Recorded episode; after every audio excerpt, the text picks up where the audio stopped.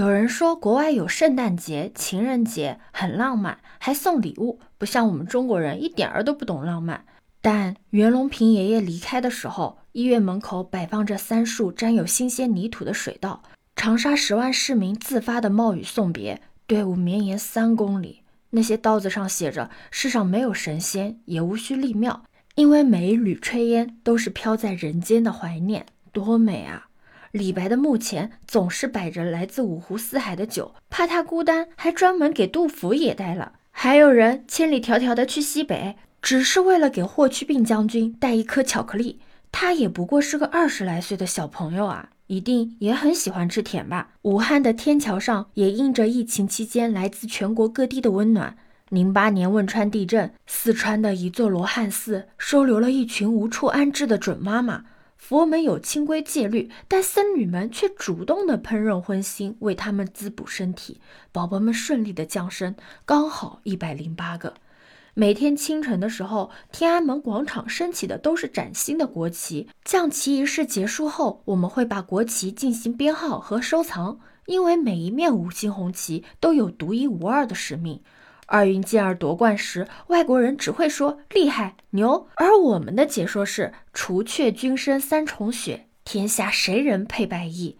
在法国巴黎埃菲尔铁塔下有块特别的地砖，上面用中文写着：“如果你想家了，可以站在这块来自中国的石砖上。”这一个个例子，谁敢说我们不浪漫？我们的浪漫是把古老的神话照进现实。探月工程叫嫦娥，月球车叫玉兔，登月地叫广寒宫。我们的浪漫是长江、黄河，是唐诗、宋词、元曲，是一群平凡人的家国情怀。崇尚个人主义的西方永远都是无法理解的。最关键的是，能把一个文明延续五千年不断。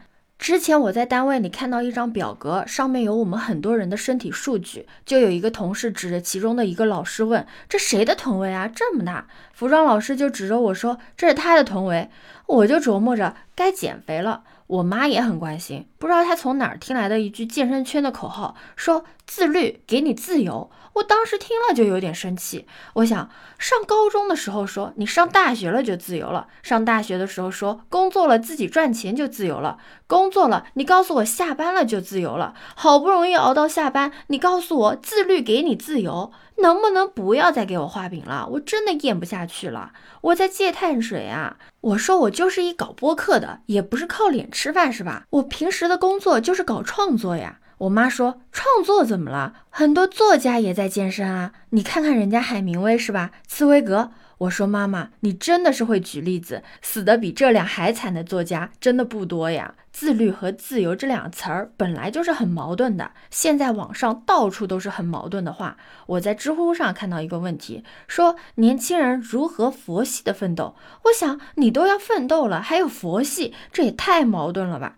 怎么奋斗啊？南无阿弥陀佛。我真心的觉得“自律给你自由”这句话，它真正想要表达的是好身材才能吸引异性，健身呢有助于求偶。所以呢，到这里我就去健身房了。我是为了去，我当然是为了去积累素材呀。我早就知道健身房是当代著名的消费陷阱，果然一进去就有一个教练要给我卖课。他说：“你体态有问题。”我说：“对，我原先驼背，骨盆前倾，还有膝盖超伸的问题，整个人看起来就是没有自信，再不健身就玩完了。”教练说什么？教练说：“。”你也学过 PUA 啊？后来又来了一个教练，让我真的对健身产生了一些兴趣，因为他教的很专业啊，也不着急着卖课。最重要的是，他还是一个帅哥。对我也是有眼睛的，他会教我做一些器材，有些器材就特别的磨手，我做完一组就会搓搓手。教练说，你刚开始练，手上还没有茧子，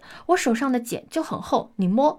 当时我就想，我的天哪，帅哥让我摸他的手了，开玩笑，我想说你胸肌上也有茧子吗？然后就摸了嘛，就买了一万块钱的课。有的时候你明知道那是消费陷阱，但是当陷阱里面站着一个帅哥的时候，你只会感觉到喜悦，你只会想太好了，天上掉馅饼了。帅哥还每天都监督我早睡早起，让我给他汇报今天都吃了啥。我真的感觉自己好像雇了一个妈，但是我已经有一个免费的妈了。健身实在是太辛苦了，每顿饭都要计算热量，一定要用特别标准化的饲养自己，立志把自己的肉质养得特别的柴。而且告诉你一个秘密，经过我仔细的观察呢，我觉得健身房啊，可能是一个物理老师发明的。我就从来没有在一个地方看过这么多的定滑轮，大家都练得汗流浃背的，把一个哑铃举起放下几十次，然后又放回原处。怕不是西西弗斯看了都会说这是做的无用功吧？这个最怕的是你刚刚努力了两个月，好不容易有点成效，结果遇到一个好久不见的老朋友，见到你的第一句话就是你是不是胖了？所以我现在就放弃了。我觉得一切都没有意义，再帅的教练都没有办法激励我。好了，我一想到要去见他，还要戒糖、戒油、戒碳水，算了算了，我还是戒色吧。自打办了健身卡，身体没有变得健康，灵魂倒是得到了升华。我现在的饮食特别的油腻，但是内心十分的纯净。我也理解了自律给你自由的真正含义，就是只要我自律的不去想胸肌，我就可以自由的吃炸鸡。那刚才讲到了消费陷阱，我真的感觉这几年大家过得都好像不是很好，都在研究什么消费降级，但是我们这代人就没有什么精打细算的能力呀，越是想省钱，花的就是越多呀。在直播间买过东西的人都知道，那里边的东西真的是便宜啊，但是也真的是用不着啊。我就买了一堆花里胡哨的东西，什么能挂得起一个小孩的挂钩，一坐下来屁股就凉的屁垫儿，还有自带跑步机的猫爬架。可是我家甚至连猫都没有啊！现在我家那条狗在玩猫爬架呢。等我冷静下来的时候，我就生气，我说我为啥要买这个挂小孩的挂钩啊？我总不能朋友来我家做饭，我说，哎呦，带孩子来的吧，挂墙上呗。一看账单，我更生气。就我多玩会游戏，怎么了？手机都知道给我做防沉迷系统了，怎么现在我沉迷花钱的时候就不知道给我加一个呢？也不用做的特别的复杂，只要在我每次提交订单的时候给我多发几个验证问题就可以了。你的房贷是多少呀？你的工资是多少呀？你的房贷减工资等于多少呀？你现在还想喝这杯芋泥波波冰吗？我以为我花钱已经够大手大脚的了，直到我看到我妹妹给她的男朋友买了一双一万多的拖鞋，那个价格真的超出了我的认知。我说咋的呀？要是穿上你这双鞋，是能增加移动的速度吗？王者荣耀里面一双真的可以增加移动速度的鞋，也只卖五百三呢。那是一个杀人合法的地儿，鞋都不敢卖的这么贵的鞋呀。这不没两天，这两人就分手了吗？现在还分期还着这双鞋呢。我说你俩好啊，你俩这后会有期的期是分期的期呀。我就觉得没有必要花这么多钱。反正我不知道你们，我的拖鞋就是在拼夕夕买的，三块九还带防滑呢。就当它便宜到这种程度的时候，你真的就不会考虑到它的性价比了，你只会好奇，就这玩意儿到底能偷工减料到了什么程度？三块九能不能给我寄过来一双左脚？但是你转念一想，是吧？一双拖鞋它能有多难穿呢？拼夕夕给了我答案，它是做的防滑的思路是什么呢？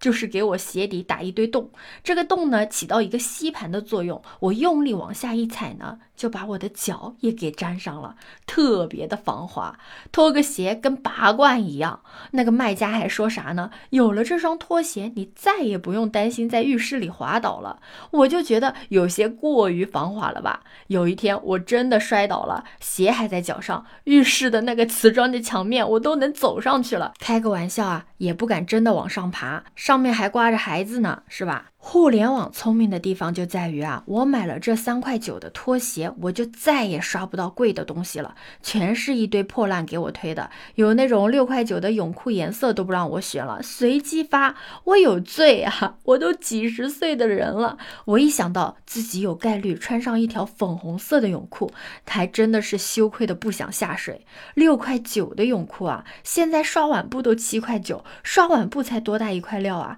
我都想问那个卖家。我说你这个泳裤会不会有点太暴露了呀？卖家说咱们都是正常的尺寸，能暴露啥呀？我说暴露了我的贫穷。